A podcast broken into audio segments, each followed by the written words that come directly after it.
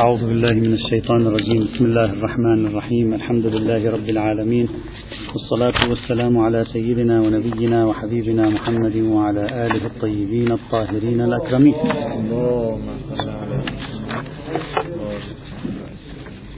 كان كلامنا في حكم المسوخ وهل هناك دليل على تحريم المسوخ بعنوانها؟ وما هي المسوخ الثابت أنها من المسوخ بحسب الأدلة الشرعية المعتبرة. بعد أن استعرضنا الروايات وحللناها بشكل تجزئي من حيث الصدور ومن حيث الدلالة قلنا نتوقف في ثلاث وقفات مختصرة. الوقفة الأولى كانت النظرة المجموعية للروايات من حيث مجموع الروايات الصحيحة ومن حيث مجموع الروايات الدالة. ورأينا أن الروايات الدالة ليست سوى أربع روايات أساسية وبينها اثنتين آه، صحيحة الإسناد واثنتين. ضعيفة الإسناد. وبينا على مسلك حجية خبر الثقة ما هي النتيجة على مسلك حجية الخبر المطمئن بصدوره كيف تكون النتيجة؟ الوقفة الثانية التي بدأناها بالأمس في آخر الدرس تحت عنوان المسوخ وفكرة آه، إرجاع إرجاع بعض الحيوان إلى أصل إنساني أو لا. يوجد في أصل فكرة المسوخ احتمالان كما قلنا. الاحتمال الأول أن هذه الحيوانات لم يكن لها وجود قبل المسخ. وبعد أن حصل المسخ انتشرت وظهرت في حياة البشر. افتراضا هذا. لا علميا هذا معقول بحث آخر. لكن هذا افتراض. إذا كان كذلك فكل هذه الحيوانات الموجودة من المسوخ بين أيدينا اليوم هي من أصل إنساني. فيثبت أن القرد أصله إنسان وليس الإنسان أصله قرد. بناء على هذا الاحتمال. الاحتمال الثاني لا بالعكس أن هذه الحيوانات موجودة. لذلك بعض الروايات تشير إلى وجود الطاووس مع النبي آدم في الجنة. يعني عندما يعني الطاووس موجود في منذ زمن النبي آدم بعض الروايات موجودة. هذه موجودة حيوانات موجودة في العالم. كل ما في الأمر أن الله غضب على قوم فمسخهم من هذه الحيوانات. هذا هو كل ما في الأمر. فعندنا احتمالين. الآن نريد نرجع إلى الآيات والروايات. ماذا تعطي من هذين الاحتمالين؟ طبعا وبسرعة لأننا لا نريد نتوقف عند هذه الموضوعات. فقط أريد أن أصل إلى يعني نتيجة من وراء هذا الموضوع. إذا جينا للنص القرآني النص القرآني فقط كل ما يقول بعض الناس الله مسخهم قردة وخنازير. لا يقول لا وجود للقردة والخنازير قبلهم لا أنهم أصل القردة والخنازير. لا يقول هم ماتوا بعد يومين أو ثلاثة من مسخهم. لا يقول هم عاشوا. لا يقول تناسلوا. بعد أن مسخوا فاختلط نسلهم بنسل باقي القرود.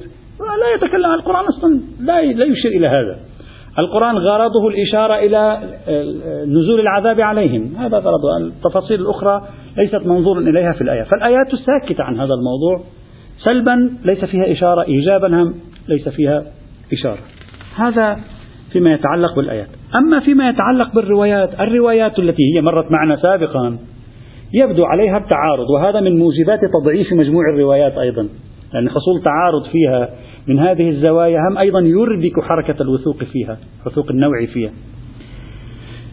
لأننا نجدها على طائفتين. الطائفة الأولى روايات تشير إلى أن هذه المخ... هذه هؤلاء البشر الذين مسخوا على هذه الشاكلة لم يستمروا ماتوا.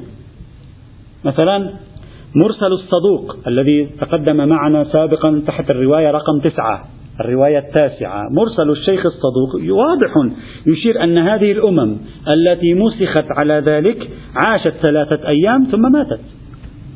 ما, ما, في شيء اسمه أنه استمرت واختلط نسلها بنسل أمة أخرى. حتى إذا أنا أريد أن أتحذر الآن من من لحم القرد تحذري هذا بسبب أنه ممكن يكون جده إنسان مثلا. ما ما فيه إشارة لهذا الموضوع. وهذا مروي أيضا في صحيح مسلم وغير صحيح مسلم مروي عن ابن عباس مروي عن عبد الله بن مسعود. في روايات عندهم أيضا أن من مسخهم الله لم يجعل لهم نسلا. ما في نسل أصلا للذين مسخوا. فكرة النسخ غير موجودة أبدا. طيب. كذلك أيضا خبر الحسين بن خالد اللي هو الرواية رقم اثنين من الروايات التي مرت معنا. ماذا تقول؟ يقول الله حرم أكل لحم الفيل لأنه مثل. ما معنى مثل كما فسره العلامة المجلسي؟ يعني جعل شيء على مثله. يعني هو موجود جعل شيء على مثله. لأنه مثل يعني جعل إذا فسرنا الكلمة هكذا يعني جعل شيء على مثله. إذا كان كذلك يعني يوجد فيل ويوجد شيء جعل على مثل الفيل. فمعنى ذلك أن الفيل ليس أصله هو هذا الإنسان الموجود مثلا بين بين أيدينا اليوم مثلا. هذه روايات. في مقابلها توجد روايات أخرى لا ظاهرها أن هذه الحيوانات أصلها كان إنسانا. تقول الطاووس كان ملكا زناء. شو معناته؟ شو معنى هذا الكلام؟ يعني الطاووس أصله ملك زان. هكذا. الطاووس كان ملك. عندما يقول الطاووس لا يقول طاووس بجانب البيت كان أصله كذا. يقول الطاووس كان أصله كذا. كان ملكا زناء. والأرنب كانت امرأة تخون. والقرد كان فلانا كذا وكذا. هذا ظاهره حسب هذه الروايات التي هي متعددة أن هذه الحيوانات الموجودة بين أيدينا اليوم هي في الحقيقة في حسب أصلها عبارة عن إنسان مسخ على شاكلتها وهذا الذي نعرفه نحن اليوم بالطاووس هذا أصله إنسان أصلا. ظاهر الروايات هكذا. أنت تأمل معي جيدا يمكن أنت لما قرأت الروايات لم تلتفت إلى هذه النكتة ربما يعني لأننا لا لا نسلط الضوء على هذه النكتة. يقول الطاووس كان ملكا. شو معنى هذا؟ يعني هذا الطاووس هو ملك. يعني أصل هذه الحيوانات إنسان. لابد أن تفرض أن أصل هذه الحيوانات إنسان. وهذا الذي ذهب إليه بعض علماء أهل السنة أيضا مثلا الزجاج القاضي المالكي هذه كانت عقيدتهم أن هذه الحيوانات المسمات في الروايات هي من أصول إنسانية وليس الإنسان من أصول قردية على عكس داروين يعني. بدي يسمح لنا فيها بهذا الموضوع. مثلا من هذه الروايات خبر سليمان الجعفري لما قال الطاؤوس اليوم يئن من المعصية التي ابتلي بها. شو تفهم منها؟ إذا كان ما معنى اليوم يئن من المعصية التي ابتلي بها؟ ومعنى ذلك أن هذا أصله إنسان مثلا. أو خبر محمد بن الحسن الأشعري الرواية رقم ستة. كذلك خبر الكلب النسابة رواية رقم سبعة. وأمثال هذه كلها تقول الطاووس كان كذا. الحيوان الفلاني هو كذا. الحيوان الفلاني كان كذا. إذا عندنا مجموعة معتد بها من الروايات. ظاهرها أن هذه الحيوانات ذات أصول إنسانية وهذا يقتضي التناسل. ويقتضي أنها عاشت وأنها ما تزال إلى الآن. بينما على بعض الروايات الأخرى الواردة في صحيح مسلم وفي كتاب من لا يحضره الفقيه لا ظاهر الرواية أن تلك مسخت على شكلها وبعدين ثلاثة أيام وماتت ولم يأتي منها نسل البتة. فتقع معارضة داخل روايات المسوخ أيضا لا من جهة الحكم بل من جهات أخرى. إذا نحن أمام مشكلة تعارض جديدة داخل موضوع روايات المسوخ أيضا هذه توجب بناء على مسلك الوثوق التريث في تحصيل الوثوق بصدور مجموع هذه النصوص. طبعا هذا شيء ولا أدري العلم اليوم ماذا يقول. لا أدري لأن هذا موضوع إذا نبحثه نحتاج إلى علماء خبراء في مجال الأحافير علم الأحافير وعلم الحفريات وما شابه ذلك. هؤلاء الذين يدرسون الأحافير في البر والبحر ويقولون لك هذا الحيوان مثلا كان منذ قبل خمسة مليون سنة خمسمائة مليون سنة. ذاك الحيوان كان من قبل كذا. إذا عرضنا هذه النظرية اليوم أن الإنسان أن هذه الحيوانات أصولها إنسانية ربما أهل العلم يقولون شيئا في الموضوع. سابقا كانوا يعتقدون أن الإنسان لم يأتي إلى الأرض إلا منذ بضعة آلاف من السنين فقط. وهذا الذي تشهد له بعض النصوص الدينية خاصة عند اليهود في التوراة أن الإنسان ليس قديما على هذه الأرض. نحن حديثو عهد بهذه الأرض. خمسة ألاف سبعة ألاف ثمانية ألاف سنة. لا, لا أكثر من ذلك منذ أن جاء أبونا آدم عليه السلام. اليوم لا في كلام كثير في دراسات ما يرتبط بنظرية تطور الأحياء وعلوم الأحياء أن الإنسان وجدت جثامين بشرية وجماجم وعظام بشرية تعود قيل إلى ملايين السنين. أقول العلم ربما يساعد في هذا الموضوع. يقول لي هذه مثلا إذا تقول لي الطاووس أصله إنسان مثلا هذه ثابتة عندي البطلان لكن نحن لسنا متخصصين في هذا المجال حتى نرجع إلى هذا الموضوع. طبعا توجد اختلافات أخرى. من؟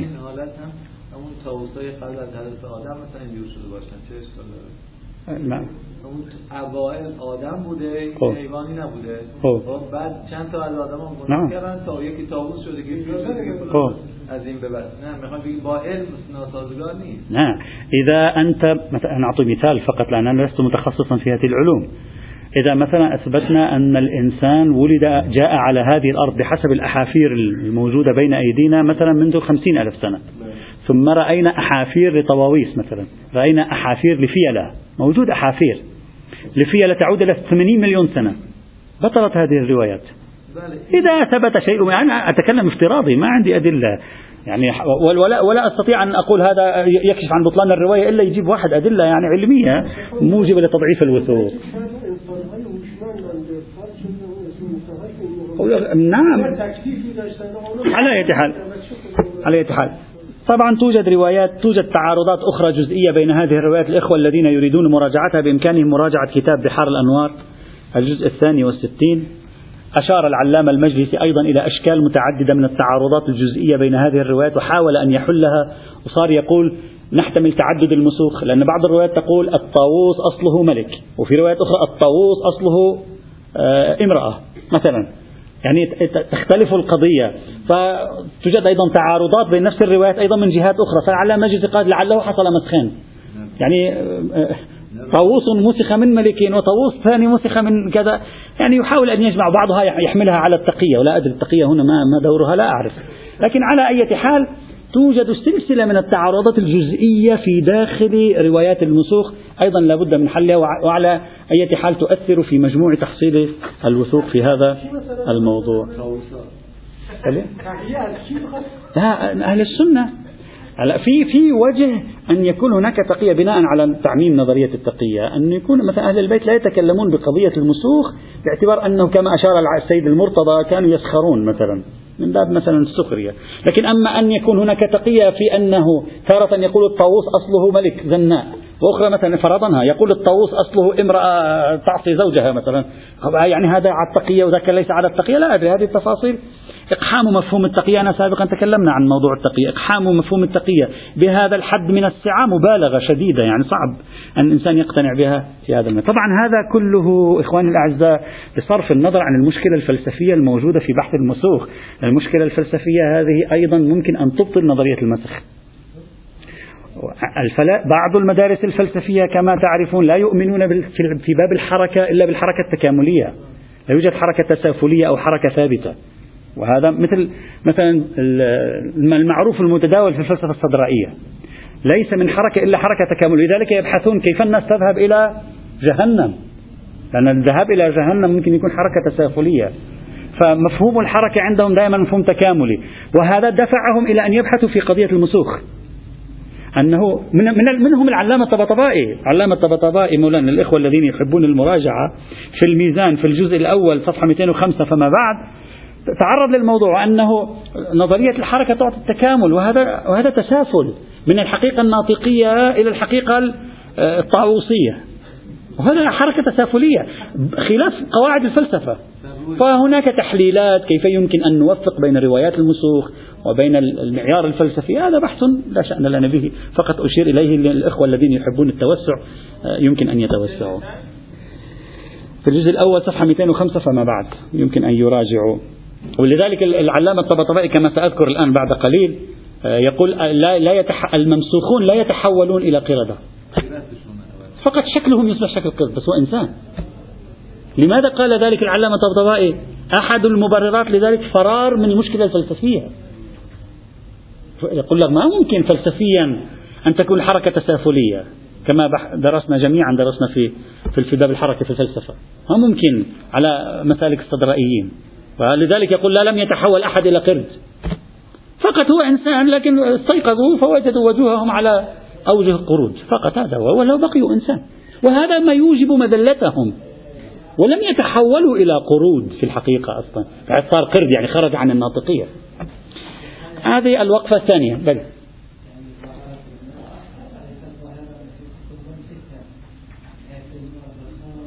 هذا تتكلم عن عن ما قبل التاريخ سيدنا. هذا الذي نتكلم عنه بحسب ما يبدو قبل والتوراة والإنجيل والكتاب الكتب الدينية المقدسة القديمة في الأديان الإبراهيمية ليس فيها إشارة لموضوع المسوخ. الآن سنشير. ليس فيها إشارة على علماء الآثار شو بدي أعرفهم علماء الآثار أن هذا القرد كان أصله إنسان؟ يعني بالنهاية علماء الآثار والحفريات أو الأحافير يعني عندهم مقدار من العلم. أما أن هذه الأحفورة التي نراها الآن أصلها كان إنسان ما لأن هذه عملية إعجازية في الحقيقة. هو التاريخ متى بدأ التاريخ؟ نحن بحسب القدر المتيقن هذا التاريخ قبل الميلاد 500 سنة. وبعضهم يشك في أن اليهودية عمرها 1200 1300 سنة قبل الميلاد يقول 500 سنة فقط قبل الميلاد. تواريخ يعني المدونات الموجودة نعم يوجد الأشياء المحفورة على هذا قبل مثلا 4 5000 سنة الفراعنة السومريين موجود. أكثر من هذا ما عندنا شيء. لا نملك يعني تاريخ من مدون مكتوب متناقل صعب. وهذه قضية ممكن تكون صارت مع أهل قرية وليست بالضرورة صارت في العاصمة مع مع الملك. حتى يدونها التاريخ. يعني فلا يصبح ذلك إشكالا على روايات المسلم. ها؟ مثلا. لا القرآن يوجد. فكرة المسخ موجودة في القرآن. الآن سنتكلم عن القرآن. لا. نعم آيتين أو ثلاث آيات ما هذه الوقفة الثانية وبها يتبين أن الروايات في جوانب أخرى أيضا يقع بينها تعارضات التفت إليها العلام المجلسي وغيره وحاولوا يحلوها وفي تقديري هذا يزيد أمر الروايات أشكلة هنا. الوقفة الثالثة والأخيرة أيضا هذه فقط سأمر عليها سريعا الإخوة الذين يحبون التوسع بإمكانهم مراجعة الكتب التي توسعت في ذلك فقط لأجل اللفت. ما هي حقيقة المسخ الذي تعرض له القرآن الكريم والسنة؟ ما معنى المسخ؟ توجد ثلاث آراء بين علماء التفسير خاصة منهم المشتغلون أيضا بالمجال الفلسفي لأن المسخ نظرية المسخ جذور نظرية المسخ هي جذور هندوسية يعني جذور آه، شبه القارة الهندية في الحقيقة. لأن هناك يعتقدون بأن الإنسان آه، في حسب دورة الحياة لأن الحياة تدور بشكل دائري. نحن الآن أنت إذا أنا أقول لك تخيل معي الحياة كيف تتخيلها؟ أنت تتخيلها خط مستقيم صحيح؟ كلنا نحن المسلمون. نتخيل الحياة خط مستقيم ونذهب بعد ذلك إلى البرزخ ثم بعد ذلك نكمل طريقنا باتجاه الآخرة. لكن في الثقافة شبه القارة الهندية الأديان القديمة في شبه القارة الهندية والصين آه، كثير من مدارسهم الحياة عندهم على شكل دائرة. أنت ترجع إلى النقطة التي جئت منها. مش أنت تستمر وتروح إلى مكان آخر. نحن عندنا بحسب تحليل أقصى تحليل عندنا أنه نحن جئنا من الله ورجعنا إلى الله لكن نتصور الحياة مسير واحد. أما هم لا. مثلا أنا الآن أعمل صالحا. إذا أعمل صالحا فأنا أبعث في النشأة الثانية نشأة ثانية في الدنيا. يعني بعد أن أموت أدخل في روح جنين آخر يكون حياته جيدة مرتاح. هذه جنتي.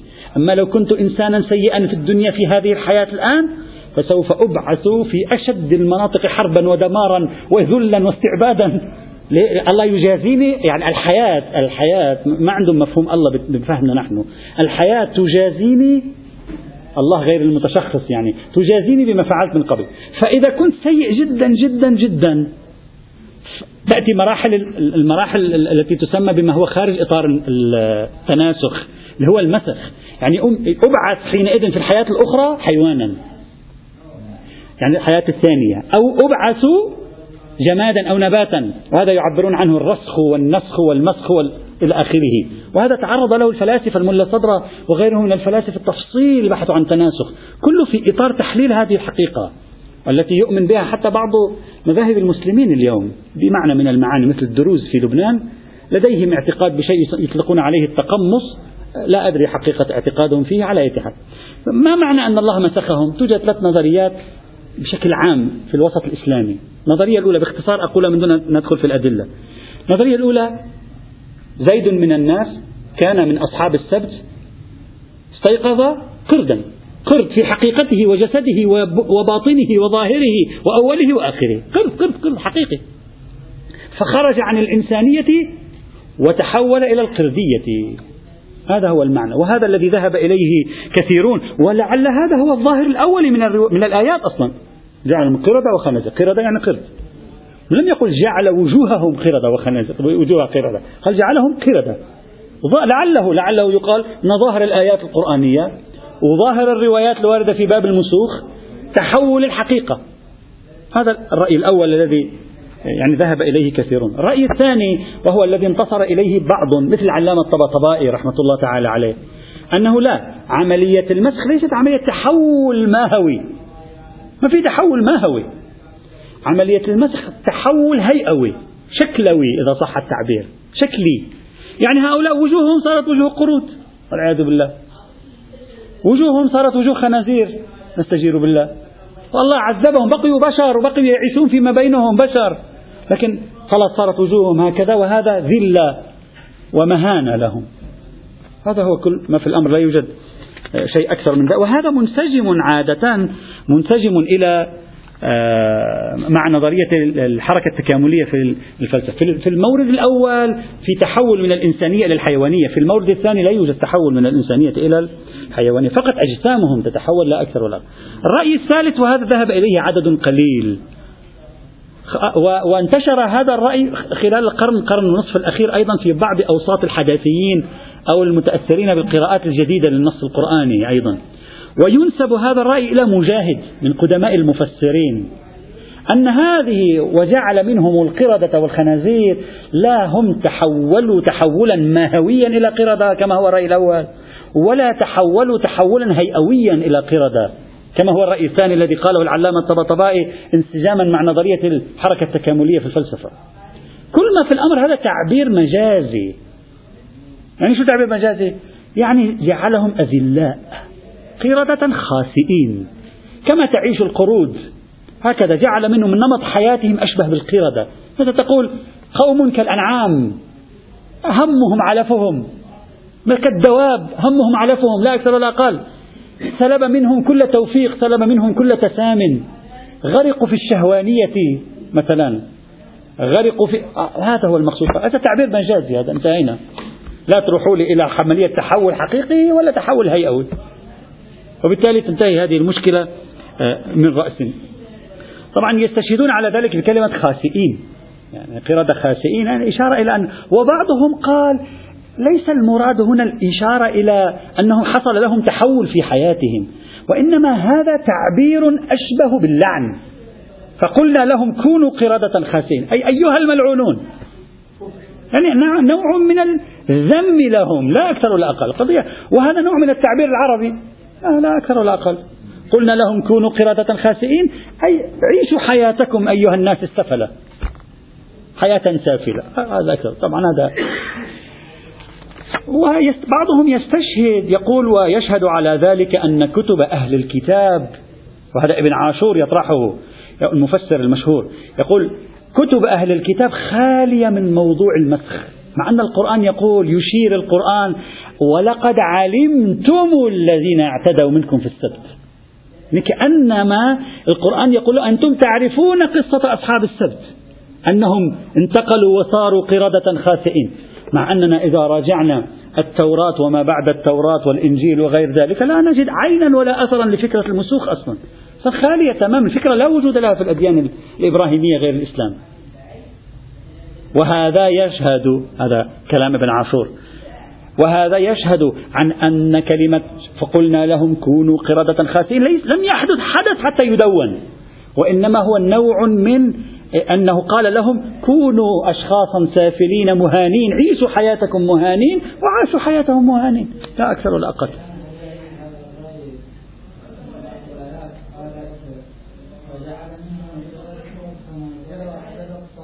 آه، وعبد الطاغوت توجد معركة معركة طويلة في وعبد الطاغوت لا تورط نفسك فيها الآن. لأن وعبد الطاغوت قالوا معطوفة على من لعنه الله. من لعنه الله. إلى قال وجعل منهم القردة والخنازير وعبد الطاغوت. يعني من لعنه الله ومن عبد الطاغوت. وليست معطوفة على ومن جعل منهم القردة والخنازير وعبد الطاغوت. وإلا كان ينبغي أن يقول وعبد الطاغوت. ولديهم نقاش أصلا في تركيب أنا لا أنتصر الآن لأي من هذه الآراء الثلاثة لا يهمني. فقط أحببت أن أشير في نهاية البحث حول فقه المسوخ إلى وجود هذا الانقسام الثلاثي بين علماء المسلمين في حقيقة المسخ في هذا الموضوع. ونتيجة البحث في حكم المسوخ أنها مبنية على مسلك حجية خبر الثقة. من يؤمن مسلك حجية خبر الثقة؟ فإن المسوخ حرام وثبت منها خمسة بحسب الروايات الصحيحة. أما من يؤمن مسلك حجية الخبر المطمئن بصدوره فالروايات قليلة ورأينا فيها تعارضات. فمن يحصل له وثوق بصدورها فبإمكانه أن يقول بالحرمة. أما من لا يحصل له وثوق بصدورها مع قلتها ليست إلا أربع روايات وتعارضها ففي مثل هذه الحال لم يثبت وجود تحريم لعنوان اسمه عنوان المسوخ. واللطيف أختم كلامي اللطيف أن في كتب الرجال أحمد بن محمد بن عيسى الأشعري ذكر له النجاشي كتابا تحت عنوان كتاب المسوخ. وهو الوحيد الذي رأيته في المصادر الرجالية الإمامية ينسب إليه كتاب في هذا العنوان. يعني كأنما ولكن الغريب أن أن مصادر الروايات التي قرأناها لا ترجع إلى أحمد محمد بن عيسى. يعني كأنما مصادر هذه الروايات التي قرأناها ليست كتاب أحمد بن محمد عيسى. فلا أدري هل كتاب أحمد بن محمد بن عيسى حول هذا الموضوع حكم المسوخ أعيان المسوخ أو أن كتاب أحمد بن محمد بن عيسى حول المسوخ في القرآن لأن العلامة الطهراني أغا بزرق الطهراني في الذريعة في بعض إشاراته يشير إلى كتاب المسوخ في القرآن. كأنما تكون روايات حول تفسير آيات القردة والخنازير في القرآن وليست في باب الروايات الموجودة. نعم ابن النديم نسب إلى ابن هش... إلى هشام الكلبي كتاب اسمه كتاب المسوخ من بني إسرائيل. هذا تمام الكلام فيما يتعلق بتأسيس القاعدة فيما يتعلق بحكم المسوخ. تفضل. شاید از رب بوده باشن شاید هم طبق این تفصیل اگر اون احتمال دوم رو قبول کنیم که اینا از قبل حیوانات بودن و بعد انسان ها شبیه شدن و تناسل یعنی بقا هم نداشتن. خب. موقع ولو عنوان مسوخ هم حرام شده باشه باز این حیوانات حرام نمیشن نه. عندما تكون كلمة المسوخ في مثل هذه الحال إشارة إلى ما م... إلى حيوان كان قد مسخ إنسان على شكله ومات. لا أن هي هي من الأعيان المسوخ هو الرواية هكذا لا الرواية تقول المسوخ حرام ثم لما سألنا الرواية ما هي المسوخ أنتم الآن اخترتم هكذا سألنا ما هي المسوخ قلنا من مسخ أحد على مثله فتصبح كلمة المسوخ تطلق ويراد من مسخ أحد على مثله فترتفع الإشكالية نعم طيب أصلا قصة أصحاب السبت لا في قصص في مجموعة من القصص القرآنية لا وجود لها في التوراة وفي الكتاب المقدس أصلا. مثلا مثلا أن النبي عيسى تكلم في المهد لا وجود لها. ما عنده في الكتاب المقدس أقصد الكتب القانونية الرسمية عندهم. توجد هناك كتب أبوكريفا وكتب مثل كتب الروايات غير المعتبرة عندنا ربما تجد فيها. تجد في بعضها. لا أدري إذا موجود لكن ربما تجد. لكن في الكتب الرسمية يعبرون عنها الكتب القانونية. يعني هذا الكتاب المقدس الموجود بين أيدينا المعترف به رسميا ليس فيه مثلا أن المسيح تكلم في المهد. الذي في بالي أن هذه القصة لا وجود لها. فضلا عن يكون موجود مسخ لهم أصلا. طيب إذا نحن تكلمنا الآن الحيوانات الأهلية كنا نتكلم في الحيوان البري. آه، آه، نحن نحتاج إلى أن كل فترة آه، نشغل ال GPS حتى نحدد نحن أين صرنا في البحث صحيح؟ نحن كنا في قسم الحيوانات. في في في في, في يعني حديقة الحيوان في ال zoo في حديقة الحيوانات. دخلنا إلى الحيوانات البرية. في الحيوانات البرية تحدثنا عن الحيوانات الأهلية. في الأهلية تحدثنا عن العام العام الثلاثة. ثم عن الخيل والبغال والحمير وعرفنا حكم غيرهما. ثم انتقلنا إلى الحيوانات الوحشية. في الحيوانات الوحشية تارة تكلمنا عن ما ورد فيه عنوان بخصوصه اليحمور وكذا وإلى آخره تكلمنا عنه. ثم انتقلنا إلى ما أخذ فيه عنوانه. ما أخذ فيه عنوانه تكلم عن عنوان السباع وما له ناب صحيح؟ ثم قلنا بعض أفراد السباع أو ما له ناب وقع كلام فيها. قبل أن نبدأ فيها نتكلم عن المسوخ. تكلمنا عن المسوخ. الآن صار عندنا السباع وعنوان المسوخ.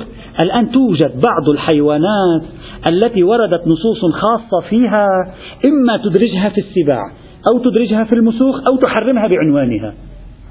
نريد أن نتوقف عندها أربع خمس حيوانات وقع فيها جدل ونقاش. هذا الآن نطرحه. أول هذه الحيوانات الأرنب. آه. الأرنب يكاد يكون شبه إجماع عند المسلمين على أن عفوا عند الشيعة معذرة عند الشيعة الإمامية أيضا أن الأرنب حرام. ولم أجد من خالف فيه بشكل حقيقي جاد في يعني في حدود اطلاعي خاصة بين المتأخرين إلا العلامة حسين فضل الله رحمة الله تعالى عليه. فإنه في أبحاثه الفقهية ناقش أدلة تحريم الأرنب. ولو باختصار لم لم يطل فيها لكن ناقشها. ولكنه في نهاية البحث قال المسألة الحق أن المسألة احتياطية لا نفتي. وفي رسالته العملية لم يفتي. قال لحم الأرنب حرام على الأحوط. هذا إماميا. أما إذا ذهبنا إلى أهل السنة وإلى الزيدية أيضا بحسب مراجعتي فإنك تكاد تجد إطباقا على العكس تماما. في حلية لحم الأرنب ولا إشكال في ولذلك الملوخية بالأرانب واحدة من أشهر المأكولات اليوم في مصر. مشهورة جدا ويعرفها المصريون والعرب كلهم يعرفون على تأثير الأفلام المصرية. فهل الأرنب حرام أو ليس بحرام؟ فهي قضية صارت أشبه بقضية تنازع سني شيعي أيضا في الفقه. يعني فقه مقارن تنازع سني شيعي في هذا الموضوع. طبعا اللطيف أن اليهود أيضا يحرمون الأرنب. اليهود يحرمون على ما جاء في سفر التثنية وجاء في سفر اللاويين. لكن تحريم الأرنب في التوراة لم يكن لأجل أنه سبع ولا لأجل أنه مسوخ ولا لأجل أن له مثلا مخلب ولا لأجل أن أنه من الحشرات لأن الأرنب من الحشرات كما سنرى ولا من أجل ذلك وإن من أجل أن ليس له ظلف مشقوق. عندهم قاعدة في الفقه اليهودي شرحناها سابقا في موضوع الظلف المشقوق وعلى هذا الأساس أتت الآية ليس الآية القرآنية الآية التوراتية وقالت إنه حرام فهو نجس لكم وتكررت في موضعين في سفر التثنية وفي سفر اللاويين. الآن ما هو الدليل على حرمة لحم الأرنب؟ الآن البحث هنا. الدليل على حرمة لحم الأرنب عمدته مجموعة من الروايات أجعلها على شكل طوائف. عادة الفقه الشيعي يتناول الأرنب بسرعة لأنه واضح للإجماع عليه فيذكرون بعض الروايات ويمشون سريعا. سنجعلها على طوائف. الطائفة الأولى. ما دل على إلحاق الأرنب بالمسوخ أو بالسباع. وهي عدة روايات.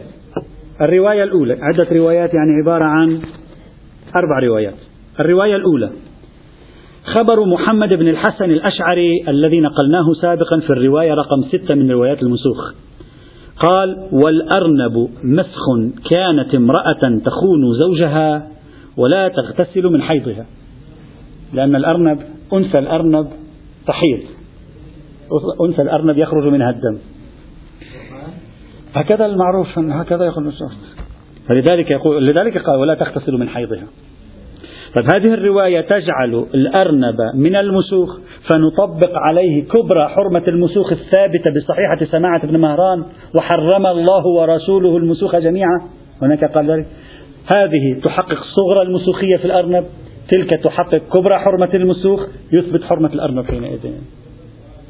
هذه الرواية الأولى. إلا أن هذه الرواية كما تقدم سابقا مع الأسف ضعيفة الإسناد من غير وجه. قلنا من أكثر من رجل مصاب بجهالتهم بإهمالهم فمن الصعب الاستناد عليها في تطبيق كبرى حرمة المسوخ على الأرنب. الرواية الثانية. خبر علي بن الحسين العلوي عن علي بن جعفر عن أخيه موسى بن جعفر عليهما السلام. وهذه الرواية أيضا أوردناها في الحديث السابع من روايات المسوخ قال المسوخ ثلاثة عشر الفيل والدب والأرنب إلى أن يقول وأما الأرنب وفي نسخة وأما الأرانب فكانت امرأة قذرة لا تغتسل من حيض ولا جنابة ولا غير ذلك.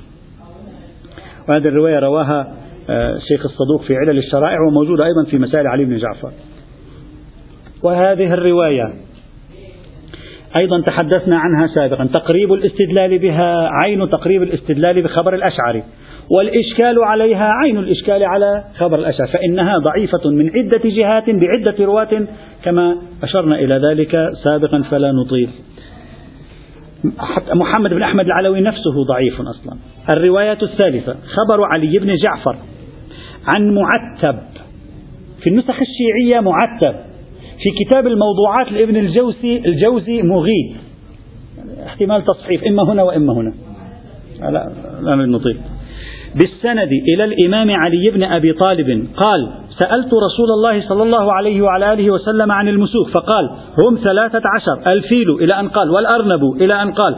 وأما الأرنب فكانت امرأة لا يتطهر وفي نسخة لا تتطهر من حيض ولا غيره. تقريب الاستدلال بها عين تقريب الاستدلال بالروايتين المتقدمتين إلا أن المشكلة الرواية ضعيفة جدا. علي بن عبد الله الأسواري مكي بن أحمد بن سعدويه البردعي عبد العزيز بن عبد الله من المهملين والمجاهيل. والغريب أن ابن الجوزي نقل هذه الرواية في كتاب الموضوعات وقال هذا حديث موضوع على رسول الله وما وضعه إلا ملحد يقصد وهن الشريعة. بنسبة هذا إلى رسول الله. أو مستهين بالدين لا يبالي ما فعل. والمتهم به مغيث. يعني هذا معتب. يقول هو هذا صاحب القصة هذا. قال أبو الفتح الأزدي خبيث كذاب مغيث. ضعفوه. لا يساوي شيئا. روى حديث المسوخ وهو حديث منكر. هذا رأيه؟ الرواية الرابعة. خبر محمد بن سنان عن الإمام الرضا عليه السلام.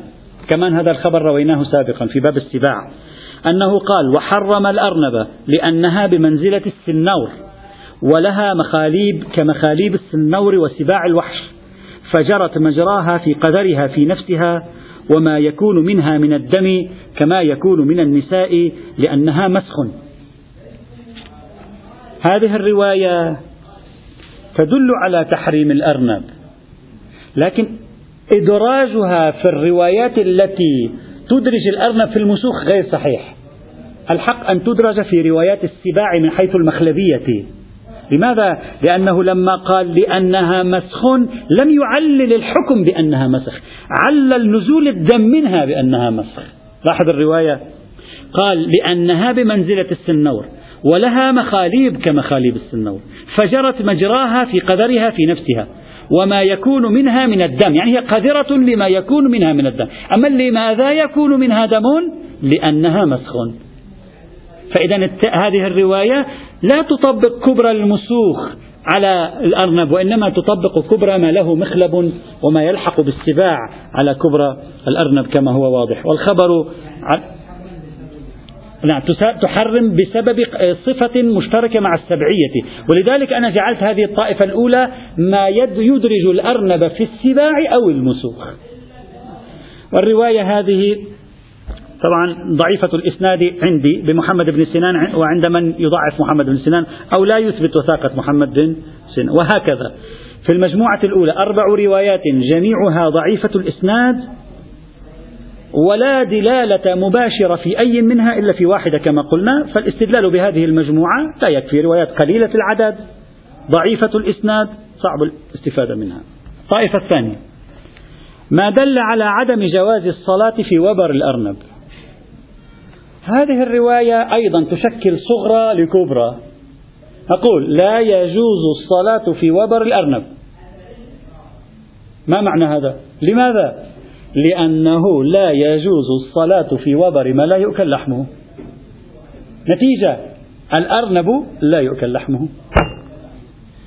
الروايات هذه في هذه المجموعة تثبت عدم جواز الصلاة في وبر الأرنب. الآن نريد أن نحلل النكتة. ما هي النكتة الكبرى الكلية التي درسناها في بحث الصلاة؟ وهي حرمة وبري وجلدي وشعري غير مأكول اللحم. لا تجوز الصلاة فيه. فإذا تحريم الصلاة في وبر الأرانب ليس إلا راجعا إلى تحريم أكل الأرانب أصلا. فنثبت بذلك تحريم تحريم أكل الأرنب. هذا تقريب الاستدلال بهذه المجموعة. وهذه المجموعة عمدتها ثلاث روايات.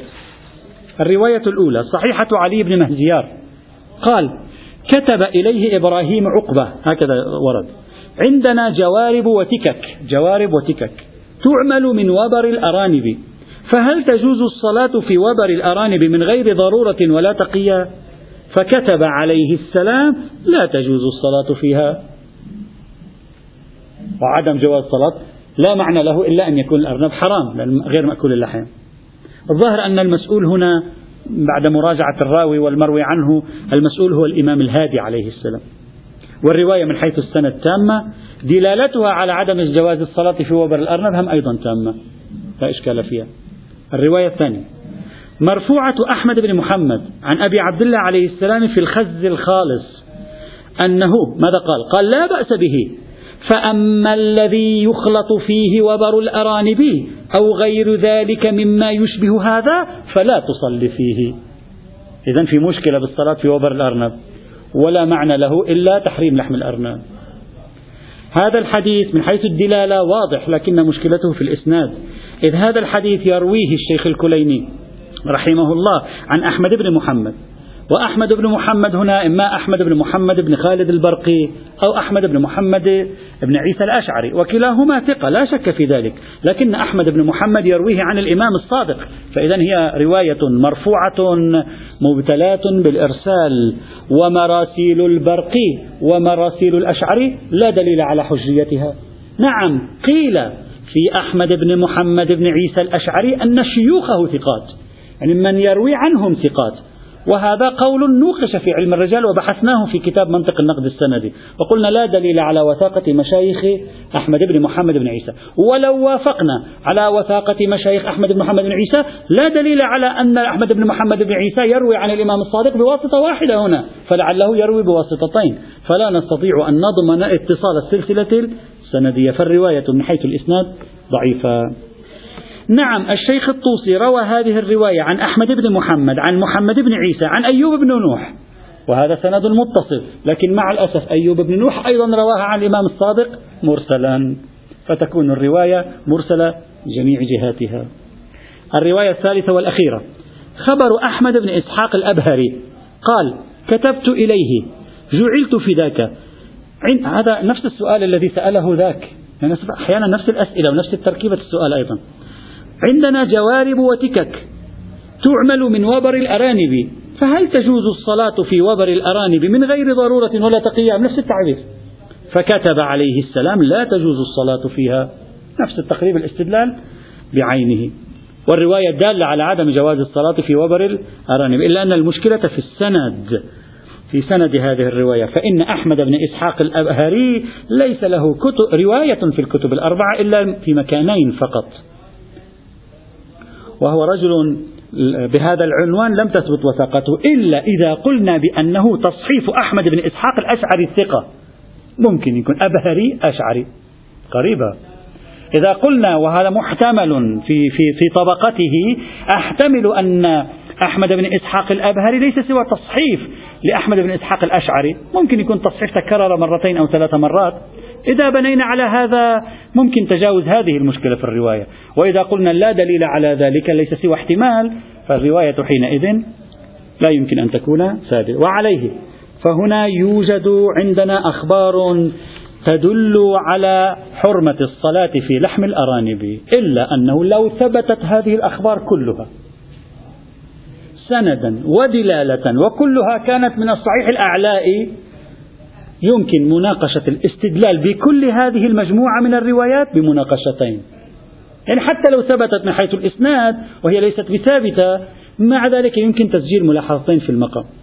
الملاحظة الأولى وجود معارض لهذه الروايات وهو صحيحة محمد بن عبد الجبار. محمد بن عبد الجبار.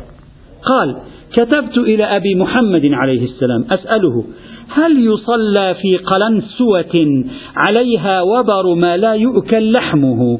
أو تكة حرير محض أو تكة من وبر الأرانب. فكتب عليه السلام لا تحل الصلاة في الحرير المحض فإن كان الوبر ذكيا حلت الصلاة فيه إن شاء الله. يعني الحرير لا يجوز. وبر الأرانب يجوز إذا كان مذكى. يعني إذا كنت ذبح على الطريقة الشرعية يجوز. هذا ما معناه؟ معنى أن الأرنب إذا ذبحنا على الطريقة الشرعية فإن الصلاة تجوز في وبره. فهذه الرواية معارضة للروايات المتقدمة.